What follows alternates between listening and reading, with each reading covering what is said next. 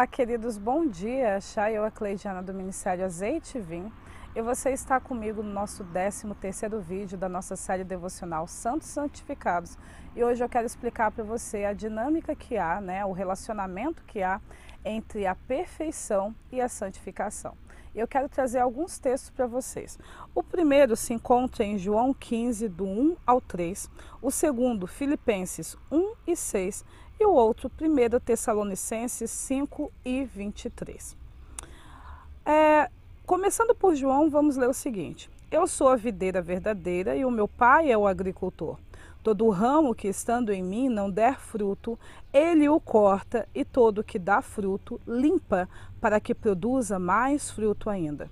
Vós já estáis limpo pela palavra que vos tenho falado. O outro texto, Filipenses 1 e 6, que diz assim: Estou plenamente certo de que aquele que começou a boa obra em vós há de completá-la até o dia de Cristo Jesus. E o último texto, Tessalonicenses, nós lemos o seguinte: O mesmo Deus de paz vos santifique em tudo, e o vosso espírito, alma e corpo sejam conservados íntegros, inteiros e irrepreensíveis, que não há necessidade de repreender diretamente, porque a própria pessoa, ao identificar que saiu da rota dela, ela mesma se corrige. Então, o repreensível não é alguém que não mais erra, mas sim alguém que não precisa que outro repreenda, porque ele mesmo, por já ter os princípios da justiça dele, ele mesmo sozinho volta atrás, certo? E irrepreensível, que não precisa de uma pessoa externa para repreendê-lo. Na vinda de nosso Senhor Jesus Cristo. Então, quando nós lemos aqui Filipenses e Tessalonicenses, nós vemos que uma obra precisa ser completada até a vinda de Cristo Jesus e essa boa obra é a sua edificação, ou seja, o seu crescimento, a sua maturidade espiritual e emocional, porque a maioria das pessoas, quando são regeneradas por Deus aqui na Terra, elas já têm a maturidade física, elas já são adultas fisicamente, mas como vocês sabem, quando vocês são regenerados, vocês espiritualmente e emocionalmente, né? Emocionalmente já está óbvio, porque um dos pilares da iniquidade é a eterna infantilidade, é o eterno comportamento de criança, certo? Isso é um pilar da, da, da da iniquidade. Satanás, para conseguir controlar você, ele precisa que você seja emocionalmente infantil e espiritualmente infantil. Então, é, só que existe a diferença entre você ser infantil, né, que é uma pessoa atrofiada na fase da infância, de interpretar as coisas de uma maneira, de uma visão, da perspectiva de uma criança, e você ser imaturo. Todos nós nascemos imaturos. Eu faço essa diferença. Eu sei que de forma semântica, de forma de, é, não existe diferença entre infantilidade e maturidade, mas de maneira didática eu gosto de fazer essa diferença. O imaturo é quando você nasce assim, e todos nós nascemos imaturos. Todos nós nascemos como crianças, certo? Só que o infantil é a nossa escolha em permanecer atrofiados na infância.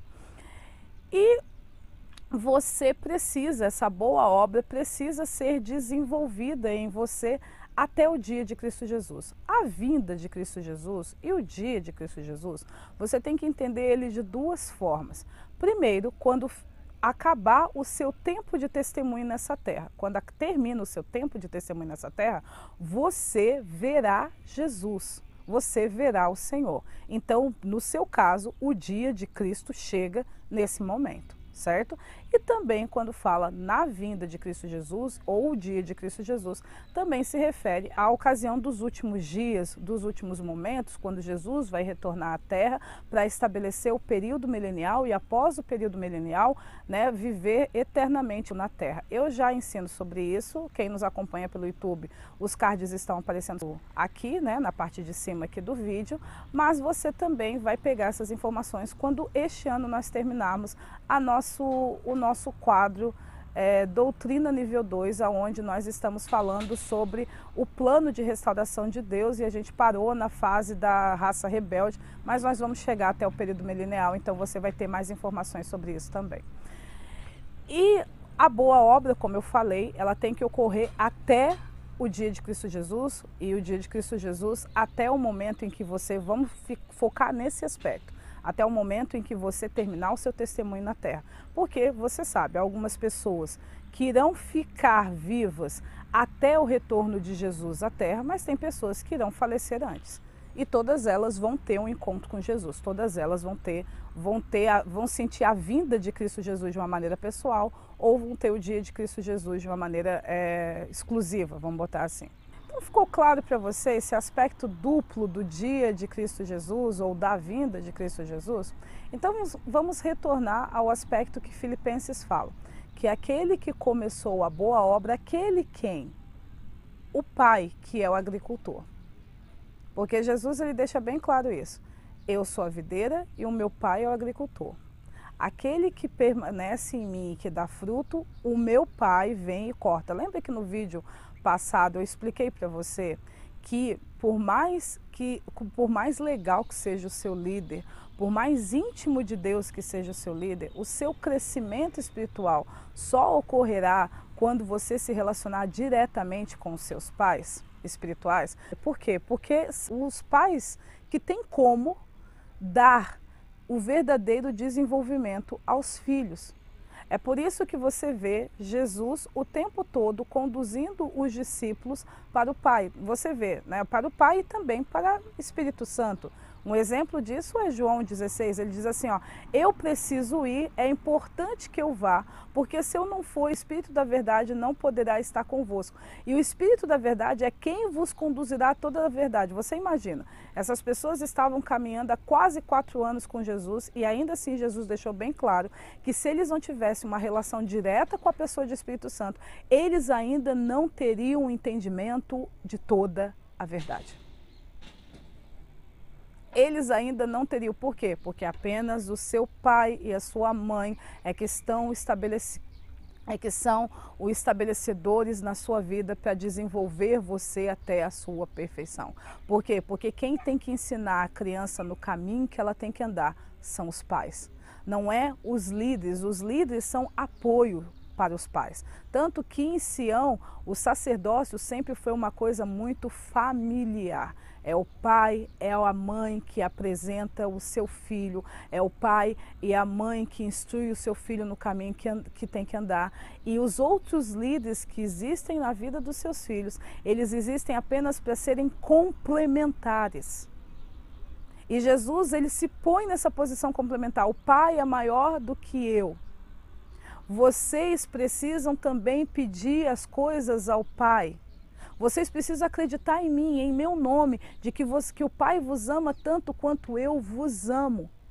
Vocês precisam permitir que Espírito Santo se torne mais íntima de vocês, para que vocês possam conhecer toda a verdade. E você vê os próprios é, é, apóstolos nas suas cartas dizendo que Jesus é o caminho que conduz as pessoas até o Pai. E Jesus fala: Eu sou a videira, eu sou a porta, o caminho pelo qual você vai se estabelecer no reino de Deus. Mas quem vai te limpar, quem vai te podar, quem vai te aperfeiçoar é o Pai que é o agricultor. É o pai que é o agricultor. Ele é que vai fazer esse processo. Por quê? Porque a família real trabalha em unidade. Cada pessoa tem o seu lugar e papel. E eu estou enfatizando isso porque eu sei que hoje, dentro da religião, as pessoas tratam Jesus como se Jesus tivesse substituído o, a, a, as pessoas de Iavé e Ruach Hakodesh e Espírito Santo na vida do ser humano. E aí é onde você vê os religiosos do jeito que eles são, exatamente como o povo de Israel era na época deles, por não quiserem ter uma relação mais íntima e mais direta com Yahvé, mais íntima, mais direta com a pessoa de Espírito Santo. E não colocaram é, e não colocaram Moisés, que né, uma figura para Jesus na época de coisa, no lugar que Moisés deveria ocupar, eles também não se desenvolveram até a plenitude deles e eles também não cresceram. Vamos falar sobre o fruto. Então a gente viu aqui em João 15 que é o pai que é o agricultor, que Jesus fala: se você permanecer em mim e você der fruto, e esse fruto está no singular, porque não fala sobre obras. Se fosse obras, ações, coisas que você fizesse em nome de Deus e para Deus e amando de Deus, estaria no plural. Mas por se falar do caráter, está no singular. Por quê? Porque está se referindo ao fruto do Espírito. E o fruto do Espírito tanto é a tanto significa a ação de Deus na sua vida, ou seja, a obra que Deus realiza em você, quanto significa a essência de Deus completa na sua vida. Então, sempre quando você lê a expressão fruto do Espírito, você tem que interpretar das duas maneiras. É a ação de Deus em mim, aquilo que Deus está realizando na minha vida e também na minha pessoa, quanto é a própria essência, o próprio núcleo, o próprio fruto de Deus em mim, a minha identidade como filho dele, porque uma das da, dos significados da palavra filho é fruto. Não sei se você sabe disso. Filho, o que, que é o filho de uma pessoa? É o fruto daquela pessoa. O filho é o fruto. Então está falando sobre isso também. E aí é dito que quando você é, desenvolve alguns aspectos do fruto do Espírito, e o fruto do Espírito é o caráter de Deus. O caráter de Deus ele é estabelecido em 16 características. E você vê essas 16 características, é, nove delas sendo citada em Gálatas 5, do 22 ao 23, e as outras sete características sendo citadas em Isaías 11, 1 e 2, que falam a respeito da personalidade do Espírito Santo, porque o Espírito é o Espírito de Avé, o Espírito de conselho, o Espírito de sabedoria, o Espírito de inteligência, o Espírito de, é, o espírito de poder ou fortaleza e por aí vai. Essas 16 três características compõem o caráter, a identidade, a maneira como Elohim, de uma forma completa, a família real se manifesta. Você sempre vai ver o Deus que é amor, o Deus que é sábio, o Deus que é estratégico, o Deus que é longânimo, o Deus que é alegre, porque a alegria do Senhor é a sua força, o Deus que é de paz, o Deus que tem domínio próprio. Você vai ver todas essas, à medida que você vai lendo as Escrituras e você vai se relacionando diretamente com Deus, você vai ver que Deus se apresenta dentro dessas 16 características. E essas 16 características é o caráter de Deus e é o fruto do Espírito. É o desenvolvimento da sua identidade como filho de Deus através da obra, do, da agricultura que Deus realiza no seu espírito e na sua alma. Só para poder manter essa maturidade, essa perfeição, porque nós já falamos que perfeição é completamente desenvolvido, é estar totalmente formado, é atingir todo o seu potencial em todas as áreas em que esse potencial precisa ser atingido, no espírito, na alma e no corpo. É você ser adulto em todos os aspectos que ser adulto significa. E essa boa obra, esse desenvolvimento da sua identidade de filho de Deus, ele passa por transições de infância, juventude e vida adulta. E nós vamos falar melhor sobre esse assunto fora dessa, dessa série devocional. A gente vai falar isso no estudo paralelo. Só que para manter essa perfeição, para manter esse desenvolvimento correto, é preciso a santificação. Por quê?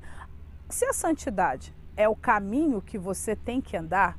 E é dito que os pais ensinam os filhos no caminho que ele tem que andar. E que a santificação são os processos realizados por Deus e seguido por você para que você se mantenha no caminho que você tem que andar. Então é óbvio que para você se tornar perfeito, maduro, adulto, você também precisa se santificar. E é por isso que Paulo, tanto para Filipenses quanto para Tessalonicenses, ele diz que tanto a perfeição quanto a santificação tem que se tornar completa na sua vida até o dia de Cristo Jesus. Nossa, você que você aprendeu lá pela religião, né, que ensina a falsa graça para você, dizendo que você deve ser perfeito só quando você chegar lá no céu, dizendo que ninguém nunca vai ser santo na terra. Mas, querido, não confie neles, leia a Bíblia. A Bíblia diz, né, para você que você tem que se tornar perfeita, a boa obra, o desenvolvimento de identidade de filho de Deus e também a santificação, porque o Deus de paz o santifique tudo. Você tem que se tornar completo nessas duas, é, nessas duas áreas da sua vida que estão completamente relacionadas até o dia de Cristo Jesus, até que você termine o seu testemunho ou até que Cristo realmente volte. Não é depois que ele vir, depois que ele vir não adianta mais. Depois que você morrer, não adianta mais crescer santo.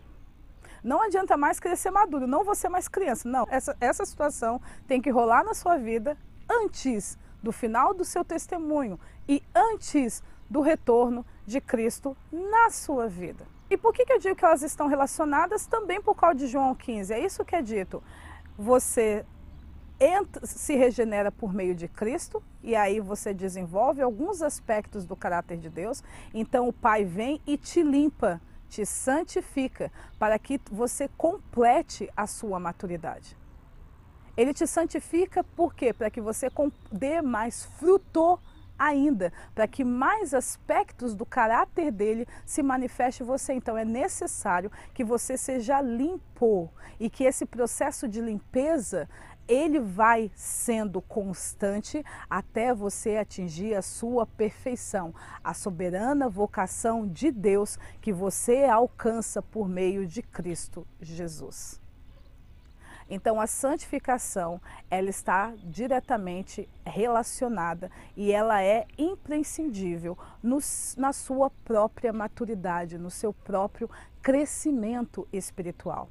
É, se você não se santificar, você também não irá amadurecer. Porque sem santificação ninguém verá o Senhor. E você precisa da presença direta de Elohim na sua vida dentro de um ambiente de paternidade e maternidade na sua vida, para que você possa se tornar maduro, perfeito e íntegro e em nada deficiente. Você precisa que os seus pais te conduzam ao caminho que você tem que andar. Te porque você é filho de Deus por meio de Cristo Jesus mas você é filho de Elohim por meio de Cristo Jesus. E você então tem que manifestar. Né? Por isso que Jesus te chamou de irmão. Jesus não te chamou de filho. O único momento que Jesus chamou um discípulo de filho foi dentro daquele aspecto de tutela, de discipulado, de mestre e discípulo. Mas ele sempre disse: vocês são meus amigos e vocês são meus irmãos. Por quê? E irmão, querido, por mais que o irmão mais velho seja muito incrível, ele nunca vai substituir a presença do pai e da mãe na vida de um filho. O filho precisa de irmãos? Com certeza. Mas o filho também precisa de pai e de mãe. E Jesus vos mostrou o caminho, por isso que é dito que ninguém se chegará a Deus, a Deus, o Pai, sem passar por Jesus Cristo. Ele foi o caminho que te conduz para Deus. Então, eu quero explicar isso hoje para você. A gente vai falar sobre Jesus, né? Na realidade, eu já estou nesses vídeos, eu estou adiantando num vídeo o assunto um pouquinho do assunto do outro vídeo, porque é uma sequência. Mas eu quero explicar isso hoje para você a respeito da importância de você entender a santificação para a sua maturidade. Você quer ser maduro espiritualmente e emocionalmente, você não quer agir mais como criança diante de Deus e dos homens, você precisa então se santificar e permanecer nos processos de santificação que Deus estabeleceu para você. E com isso eu encerro o vídeo de hoje e até o próximo vídeo.